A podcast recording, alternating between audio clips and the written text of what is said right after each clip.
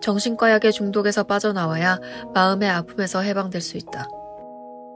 첫 번째 상담을 끝낸 현실의 82년생 김지영. 오랜 세월 복용해왔던 정신과 약물을 어떻게 스스로 끊을 수 있었을까요? 혹시 약을 끊게 된 이후 재발이라는 경험을 하게 되진 않았을까요? 이런 위험스러운 결정을 스스로 한다는 것이 무지하거나 또는 의사의 조언을 따르지 않는 위험한 행동은 아니었을까요?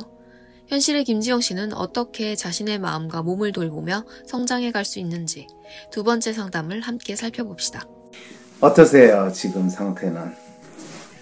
지금은 그냥 음, 조금 답답한 마음은 있는데 네. 그래도 잘 지냈어요. 네, 잘 지냈어요. 아주 잘하셨어요. 이렇게 규칙적인 생활을 하기 시작한 게 지난번 상담 이후에 한 번도 빠지지 않고 쭉 이렇게 진행되는 것 같아요. 네. 어, 그러면 지금 어떻게 생활하는지를 한번 이야기를 해보세요. 어, 11시, 10시 반에서 11시쯤 아이랑 같이 잠들고요. 음, 그 다음에 한 2시 반쯤 이렇게 깼었는데 지금은 5시 음, 반까지 자요. 좋아요. 그리고 일어나서 일기를 쓰고 음, 그러고서 6시 반쯤에 남편 아침 차려주고 음, 그리고서 아기가 일어나기 전 한 8시 음, 쯤까지 또 일기 쓰고 생각해보고. 음, 그리고 음, 음, 9시 반 그렇게 보내고 나면은 이제 한 1시간 정도 누워서 쉬었다가 음, 걸으러 나가고 네. 음, 그렇게 밖으로 나와서 걷는 거는 얼마 정도 걸어요? 한 30분에서 1시간 정도 한 시간. 그렇군요. 뛰지는 못하겠다 못하고 아직은 뛰지는 못하겠고요. 네, 체력이 안 되고 그러면 엄마랑 같이 나가세요? 아니요 혼자 혼자 서 나가세요? 네. 어, 혼자서 나가시는구나. 자, 그래요. 그리고 밖에서 걷고 나면 그 다음에 또 어떻게 해요? 그 다음에 또 이제 들어와서는 음, 이제 쓰고 싶은 거 있으면 쓰고 음. 아니면 이제 유튜브로 뭐 영화 리뷰 이런 것도 보고 보고, 음, 그렇게 하고 이제 금방 금방 시간이 또 그렇죠. 맞아요. 음. 어머니랑 같이 아이를 보고, 네, 그 다음에 이제 저녁 먹고, 네. 그 다음에 저녁 먹고 나서 남편은 보통 몇 시에 오나요? 7시 반쯤 음, 그쯤에 오면 그 다음에 아이를 돌봐주고 아이를 돌봐주고 저는 이제 또 방에 들어가서 또 생각하고 생각하고 쉬고 있고. 쉬고 네 아주 훌륭해요.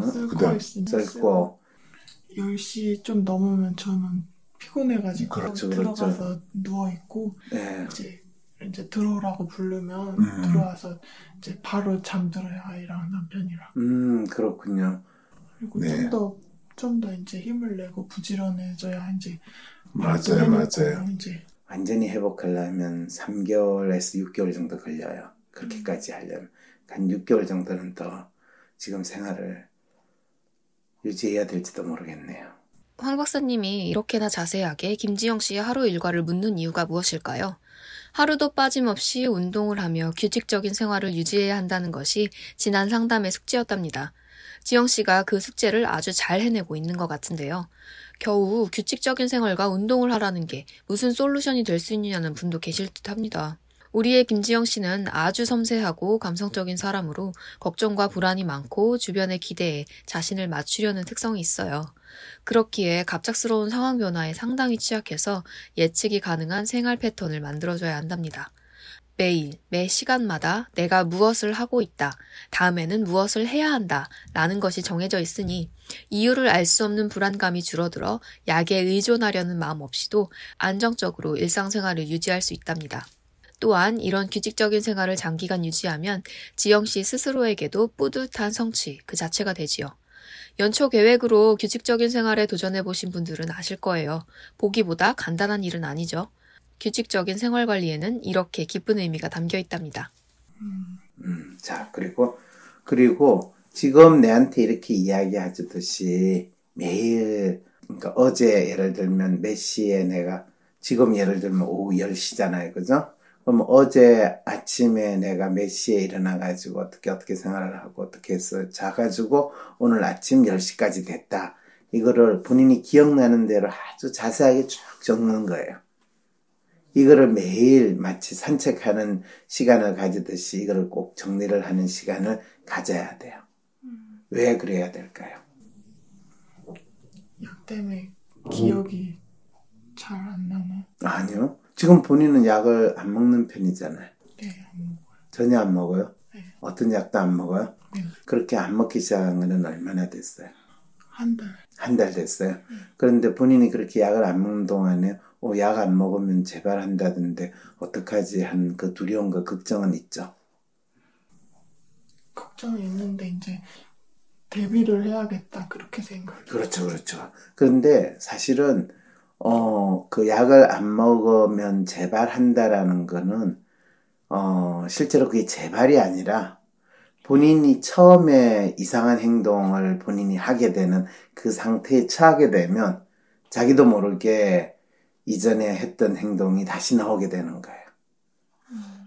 본인이 누구로부터 심한 이야기를 듣는다든지 또 본인이 어, 본인도 모르는데 주위에서 어떻게 반응한다든지 또 혼자서 갑자기 자기에 대해서 상당히 자책하고 내가 이상해서 내가 이렇게 살면 안 되겠다라는 생각이 든든지 이렇게 되면 어, 본인도 모르게 지금 규칙적인 생활을 비교적 하는 편이잖아요. 그죠?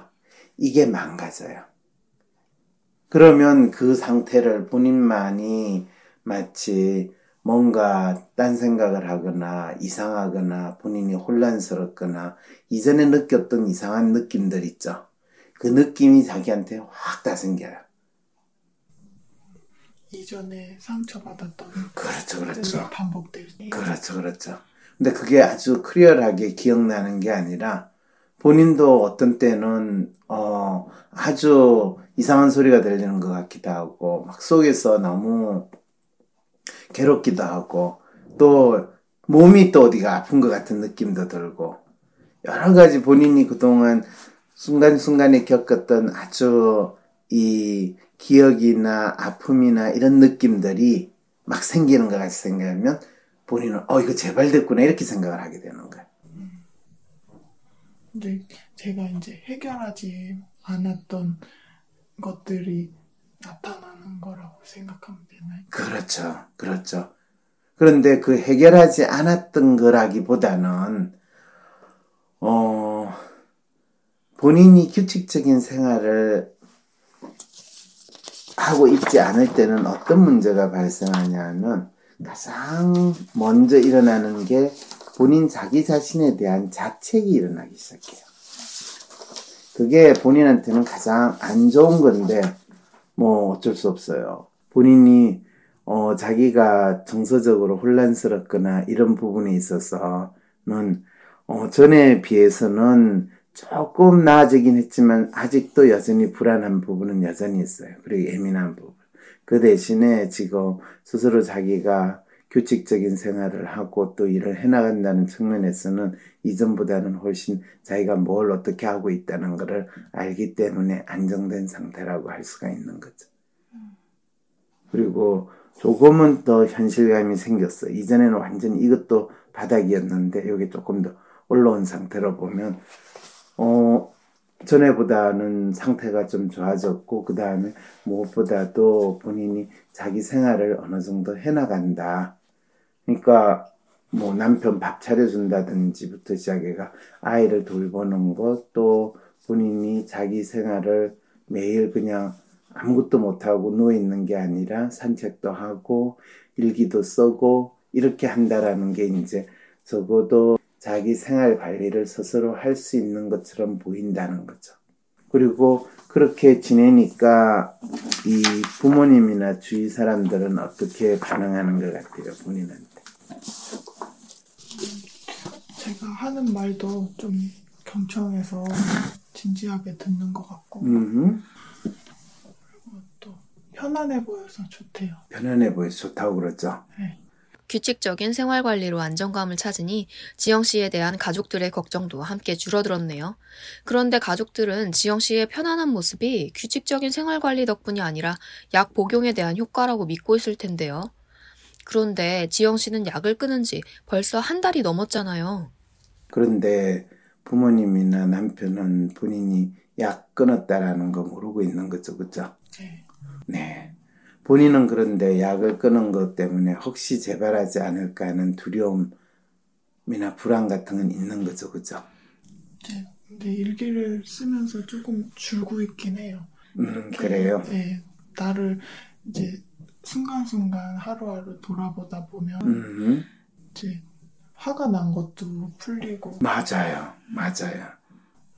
그렇게 그 순간순간 잘 나를 잡으면 되지 않을까 그렇죠, 그렇죠. 그런 조금의 자신감 음, 맞아요. 그런 게 생겼어요. 어이, 훌륭해요. 뭔가 매일 불안하고 나도 알 수 없는 내 마음. MRI 찍듯이 내 마음을 볼 수 있다면 좀 마음이 편해질 것 같은데. 그렇다면 내 마음을 알려줄 마음의 MRI 검사, WPI 검사를 해보세요. 매사에 불안하고 쉽게 상처받고 걱정 많은 나를 위해 마음을 알려주고 치유해주는 WPI 검사를 해보세요. 검사는 황상민의 심리연구소 사이트에서 하실 수 있습니다. 대한민국 대표 심리상담가 황상민.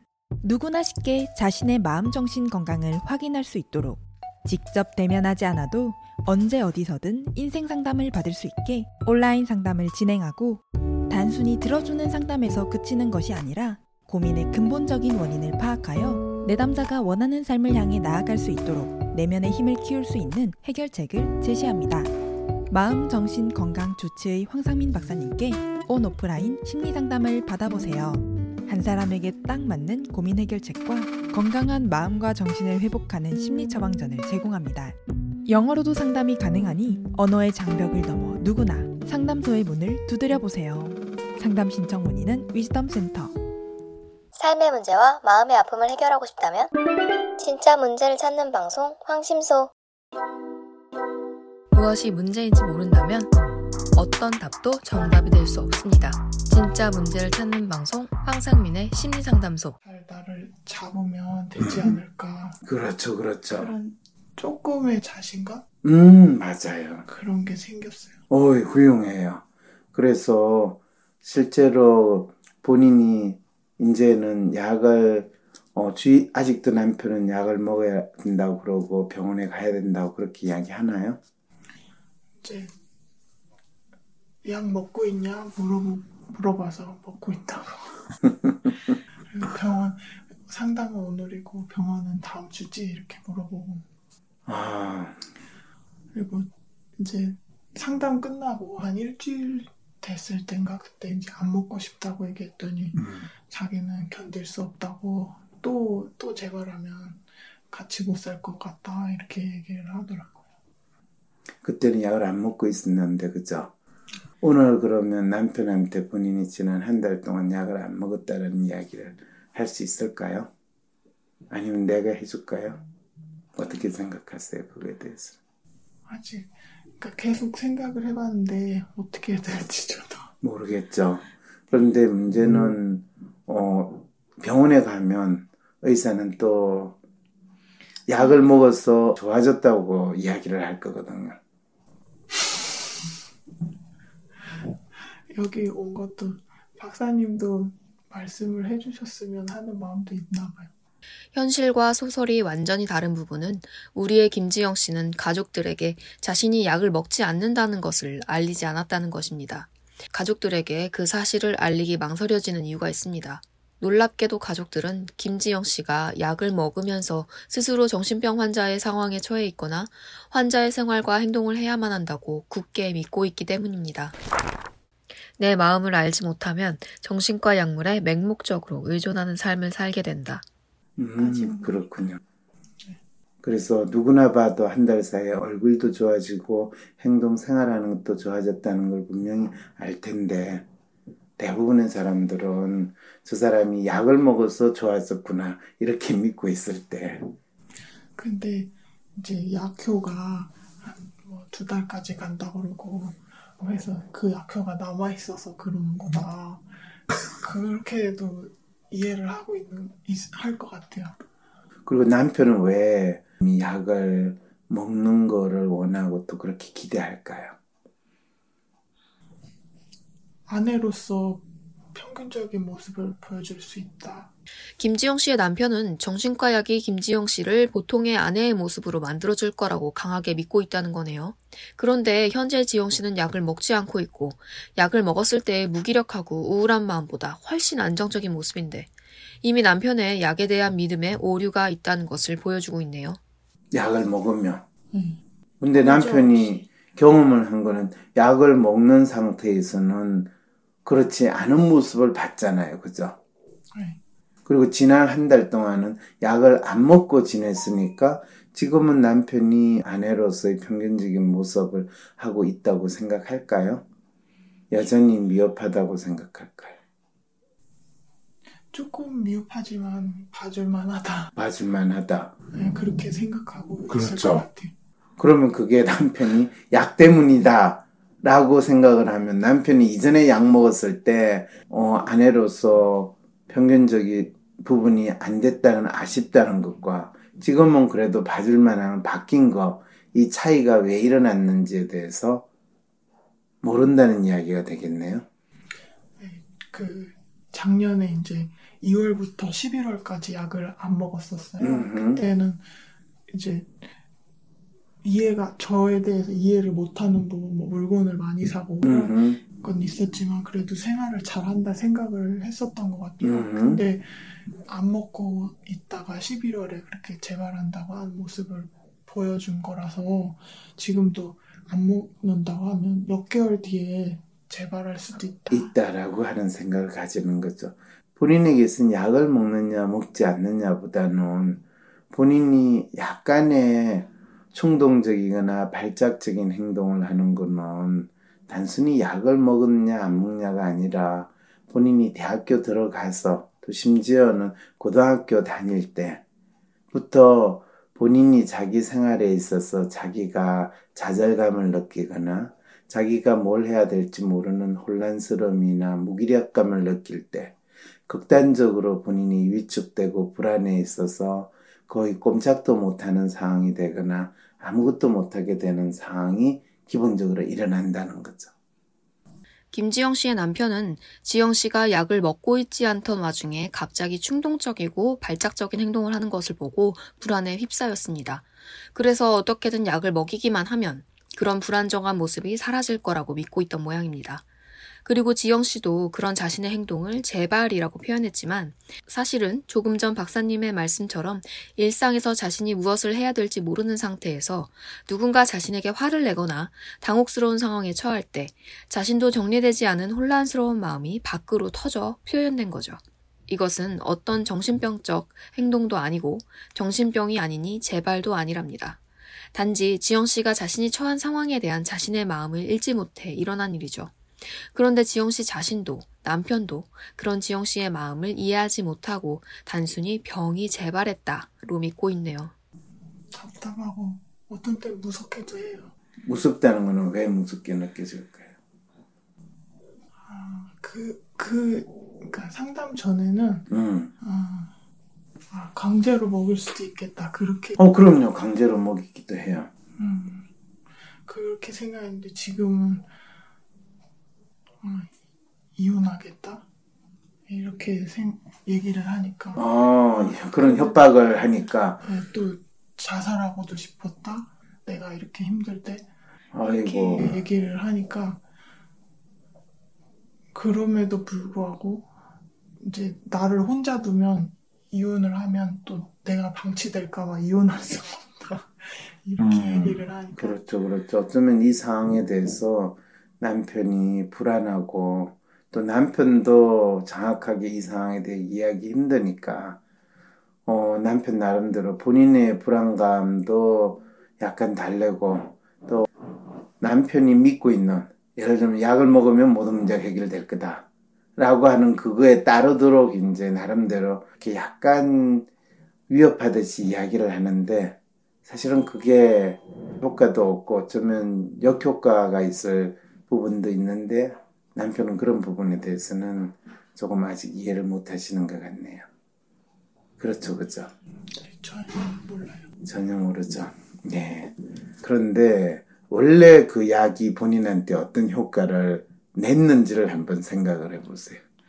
효과보다도 너무 힘들었어요. 막 눈도 잘 안 보여서 그럼요. 메일 쓰거나 블로그 글 쓸 때도 진짜 이렇게 잘 안. 보였거든요. 안 보이고. 그러니까 그 말은 뭐냐. 약 효과 자체가 본인을 정상적으로 사고나 행동을 할 수 있도록 만들지 못하고 본인이 더욱더 병자처럼 지내게 했는데, 그게 목적으로 생각하는 것 같아요. 병원에서. 네, 맞아요.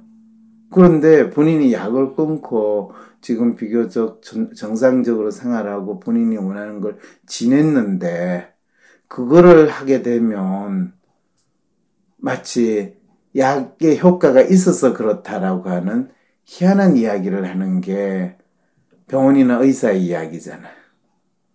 뭔가 안 맞잖아요.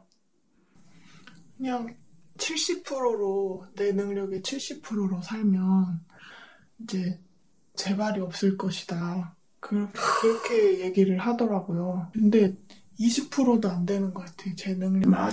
그러니까 정신적인 능력은 다음으로 치더라도 음. 육체적인 능력이 너무 떨어져서 맞아요. 옆에 애기 옆에 앉아 있기도 힘들어요. 그러게요, 그러게요. 제 몸은 가만히 있는데 이렇게 막 흔들거리는 것 같고 뒤로 네. 넘어질 것 같고 그러게요. 그래서 하루 종일 24시간을 누워 있어야 돼요. 그렇게 약을 먹을 때는 그런 상태로 지내는데 약을 안 먹고 지난 한 달 동안은 본인이 어 진짜 조금은 살 것 같고 정상적인 생활을 할 것 같은 상황이 된 거죠, 그죠? 네, 좀더 있으면 더 나아질 것 같아요. 그럼요, 더 있으면 더 나아질 거예요.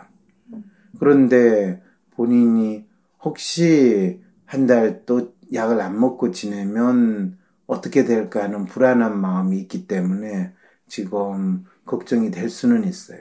근데 그게 본인이 지금 이 생활하는 스케줄을 그대로 유지하고 뭐 운동이나 산책하는 시간을 30분에서 1시간 정도 늘릴 수 있으면 좋고 또 본인이 일기 쓰거나 하는 거에서 본인이 매일 뭘 했다라는 거. 쓸 때는 항상 어, 어제 내가 몇 시에 일어났고 그때부터 거의 일어나는 거 기억나는 거를 세세하게 다 적는 거.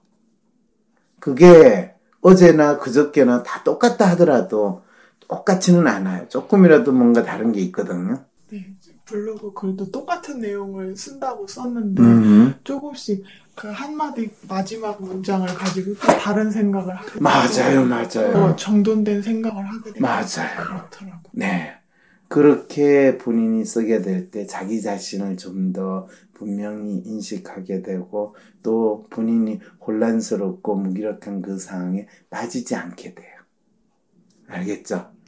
때때로는 본인이 내가 왜 이러나 싶은 충동적인 느낌이 들면 그 느낌을 일단은 본인이 행동으로 옮기기 전에 글로 다 써놓고 뭐 어떤 행동을 하든지 울고 싶을 때나 또 내가 너무 무섭거나 할 때도 일단 글로 써놓으면 그 감정 자체가 훨씬 본인이 어, 덜 자책하고 덜 두려워지는 그런 상황이 돼요. 지난 상담에서 황 박사님은 지영 씨의 마음을 대신 읽어 표현해 주었습니다. 겉으로 표현을 잘 하지 못하기에 항상 예민한 감성들이 내면에 쌓여 있는 현실의 김지영 씨.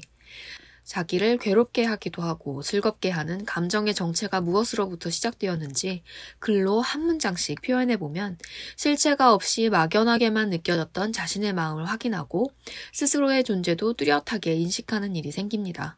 황 박사님의 도움으로 표현하던 것을 이제는 스스로 해볼 수 있는 것이죠.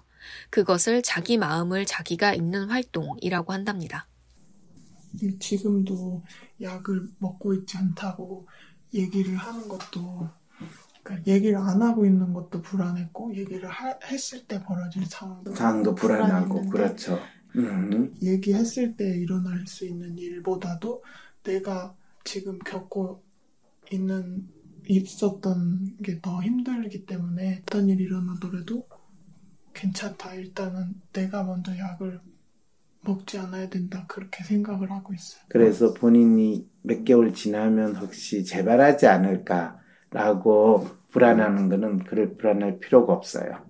시간이 지나면 지날수록 약을 안 먹어도 본인이 매일 규칙적인 이 스케줄을 본인 스스로가 하고 있는지 안 하고 있는지만 확인하면 그것만 되면 그리고 본인이 이제 산책하거나 운동하는 시간을 조금 더 늘려서 본인이 살이 조금 더 빠지고 건강하면 뭐 아이를 돌보거나 또는 어, 아내로서의 평균적인 수준의 활동을 하는 데는 아무런 어려움이 없을 거예요. 그런데 이 과정에서 이제 어떤 게 또 발생하느냐 하면 본인이 조금 이제 익숙해지면 본인이 빨리 뭔가를 하고 싶은 생각이 들어요. 맞아요. 그래, 그걸 해가지고 또 다른 사람한테 인정을 받고 싶은 생각이 들어요. 그러다 보면 엎어지더라고요. 맞아요, 맞아요. 알겠죠? 네. 빨리 생각할 필요 절대로 없다는 거예요. 최소한 뭔가를 내가 이룬다 생각하면 아무리 빨라도 2, 3년 이상의 시간을 생각을 해야지. 뭐 5년은 기본. 나도 내 같은 사람도 뭘 하면 최소한 5년에서 10년을 생각을. 그래서 약의 문제는 어, 걱정할 필요가 없고 혹시 만약나 본인이 잠을 못 자거나 불안하거나 할 때 가장 먼저 어떻게 해야 되죠?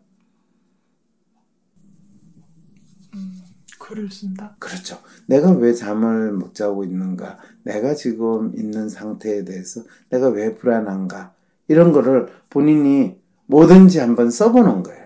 자기 마음을 자기가 읽어준다라고 생각하는 거로. 예, 그걸 경험한 것 같아요, 한 달 동안. 오, 훌륭해요, 훌륭해요. 예. 쓰다 보니까 예. 제가 몰랐던 마음도 알게 되고 맞아요. 그냥 꿈을 꾼 것도 내가 고민하는 거랑 연결지어서 그냥 지 이렇게 붙여보면은 그냥 조금 후련해지는 것 같고 맞아요. 그랬어요. 이제 알겠죠? 고등학교 땐 그걸 했거든요. 오, 그래요? 음. 글쓰기 일기를 매일 쓰면서 음. 그래도 하루에 뭐 한 칸 정도는 이만큼 정도는 글을 쓰겠다 뭐 이런 다짐이 있어서 음. 매일매일 썼거든요. 네. 그랬을 때, 그니까, 뭐, 친구 관계나 뭐, 어려움이 있을 때, 그거에 대해 쓰면서 음. 후련해지고, 다시 재생되고, 그런 느낌이 있었거든요. 음. 근데, 우울해지면서 그 패턴을 잃어버려서, 맞아요, 맞아요. 저를 잃어버린 것 같아요. 맞아요. 오, 훌륭해요. 정확하게 자기를 잘 파악했어요. 그래서 왜 약을 먹지 말라고 그랬냐. 약을 먹으면 그거를 할 힘이나 기회를 그 약이 빼들어가기 때문에. 의사들은 알코올 중독이나 기타 약물 중독을 치료할 때는 바로 그 중독 물질이라고 할 수 있는 알코올이나 마약성 약물을 절대로 다시 접하면 안 된다고 합니다. 하지만 놀랍게도 이들은 정신과 약이라고 처방하는 약들이 바로 이런 마약성 약물이라고는 결코 이야기하지 않습니다. 모든 약은 정신이나 마음이 아닌 몸의 기능에 영향을 미칠 뿐입니다. 그럼에도 불구하고 인간이 자신의 마음을 구체적으로 표현하기 위해서는 신체를 활용하기 때문에 마치 우리는 이런 정신과 약이 마음에 영향을 미치고 마음을 나타낸다고 착각을 하는 것입니다. 그러나 정신과 약은 신체의 기능을 현저히 떨어뜨려 김지영 씨로 하여금 아무것도 하지 못하고 무기력한 상태로 지내게 만듭니다. 아기를 돌볼 수도 없고 글을 쓰지도 못하게 되죠. 네, 제가 박사님한테 이제 그약 중단한 초기쯤에 메일 보내고 그럴 때 일, 메일을 다시 읽어보니까 네. 지금 읽어 잘 이해가 안 되는 거예요. 그러니까 뭐 주어 서술어 호응도 잘 안 맞고 음. 이렇게 하고자 하는 말이나 주장이 뭔지 잘 모르겠고 근데 음. 그걸 블로그로 옮겨가서 이제 쓰는 걸 보니까 그래도 뭔가 하고 싶은 말이 있다는 걸 알겠고 그렇죠. 내가 내 속에 있는 뭐 응어리나 이런 걸 해결하고 있다는 걸 느껴요. 맞아요, 맞아요. 아주 잘 파악했어요. 네. 그래서 본인이 마음이나 상황에 따라 최선을 다하는 거, 이거는 뭔가를 특별히 더 많은, 많이 하는 게 아니라 지금 본인이 나름대로 매일매일 하는 그 스케줄을 그걸 하면 그걸 충분히 잘하는 거예요. 네. 알겠죠? 네. 항상 밤에 10시 반, 11시쯤에 잘 때, 아, 내가 오늘 하루도 너무 뿌듯하게 잘 지냈구나, 라고 자기를 칭찬하면서 자도 돼요. 네, 한 달 동안 그랬어요. 어유 잘했어요. 진짜 잘했어요. 뿌듯했어요. 뿌듯했죠? 황 박사님이 내준 숙제를 훌륭하게 해내며 지내고 있는 현실 속 김지영 씨. 이제 조금씩 약물 중독에서 벗어날 날이 멀지 않았습니다. 그렇지만 해피엔딩을 쉽게 얻을 수는 없는 것일까요? 자기 삶을 되찾기 위해 노력하고 있는 김지영 씨에게 위험 요소는 아주 가까이에 존재하고 있습니다. 바로 가족이라는 이름으로 말이죠. 현실의 82년생 김지영의 이야기. 내일도 계속됩니다. 내가 원하는 대로 이루어지지 않아 답답하고 괴로울 때 어떻게 할 수 있을까요? 우후죽순 상담센터와 정신과가 생겨났지만 막상 어떤 서비스를 받아야 할지 내 문제를 믿고 맡길 전문가는 누구인지 혼란스럽기만 하다고요? 위로나 공감을 넘어 개인의 마음을 정확히 읽어주고 삶을 변화시킬 전략도 같이 찾아주는 전문가, 전문 서비스에 대해 알 필요가 있지 않을까요? 이런 상황이라면 차라리 내가 직접 나의 마음을 알아보면서 나의 삶의 문제나 마음의 아픔을 해결할 수 있는 길을 찾고 싶진 않을까요? 나의 문제도 파악하여 해결하고 또 다른 사람의 삶도 변화시키는 데 도움을 줄 수 있다면 현재 나의 삶을 변화시킬 수 있는 새로운 계기가 될 수 있지 않을까요? 여러분의 이런 상상과 기대 WPR 초급 워크샵을 통해 구체화하실 수 있습니다. 삶의 변화는 특정 유형에 끼워 맞추는 것이 아닌 있는 그대로의 내 특성, 내 마음을 읽을 수 있을 때 시작됩니다. 한 사람의 성격과 마음을 정확히 찍어 나타내어 마음의 MRI로 비유되는 WPI 검사는 한국인의 마음에 대한 연구를 통해 개발해낸 성격 및 라이프스타일 진단 방법입니다. 셜록 황이란 닉네임으로 유명한 대한민국 대표 심리학자, 한국인의 심리를 연구한 황상민 박사님의 직강으로 WPI 검사 결과를 해석하는 방법을 통해 자신의 마음을 알고 문제를 스스로 해결하는 능력뿐 아니라 주변 사람들의 마음을 읽어주는 WPI 상담가로 발전할 수 있는 시간. 당신이 상상하는 완전히 새로운 세상. 이제 WPI 초급 과정 워크샵에 참여함으로써 여러분의 삶을 바꿀 수 있는 새로운 기회를 찾을 수 있습니다. 온라인 교육 시대에 새롭게 바뀌어진 WPI 초급 과정. 온라인 원격 교육으로 누구나 쉽게 참여할 수 있습니다. 신청하세요. WPI 초급 과정 워크샵. 강의 구성은 이렇습니다. 오전에 WPI 상담 코칭 과정 소개, 인간의 성격과 WPI 성격 구조에 대한 이해. 오후에는 멘토와 함께하는 조별 토론과 WPI 상의 다섯 가지 자기 평가 유형에 대한 이해. 그리고 황 박사님께서 직접 참가자들의 프로파일을 해석해 주시고 내 사연에 대한 1대1 원포인트 레슨까지 받으실 수 있습니다.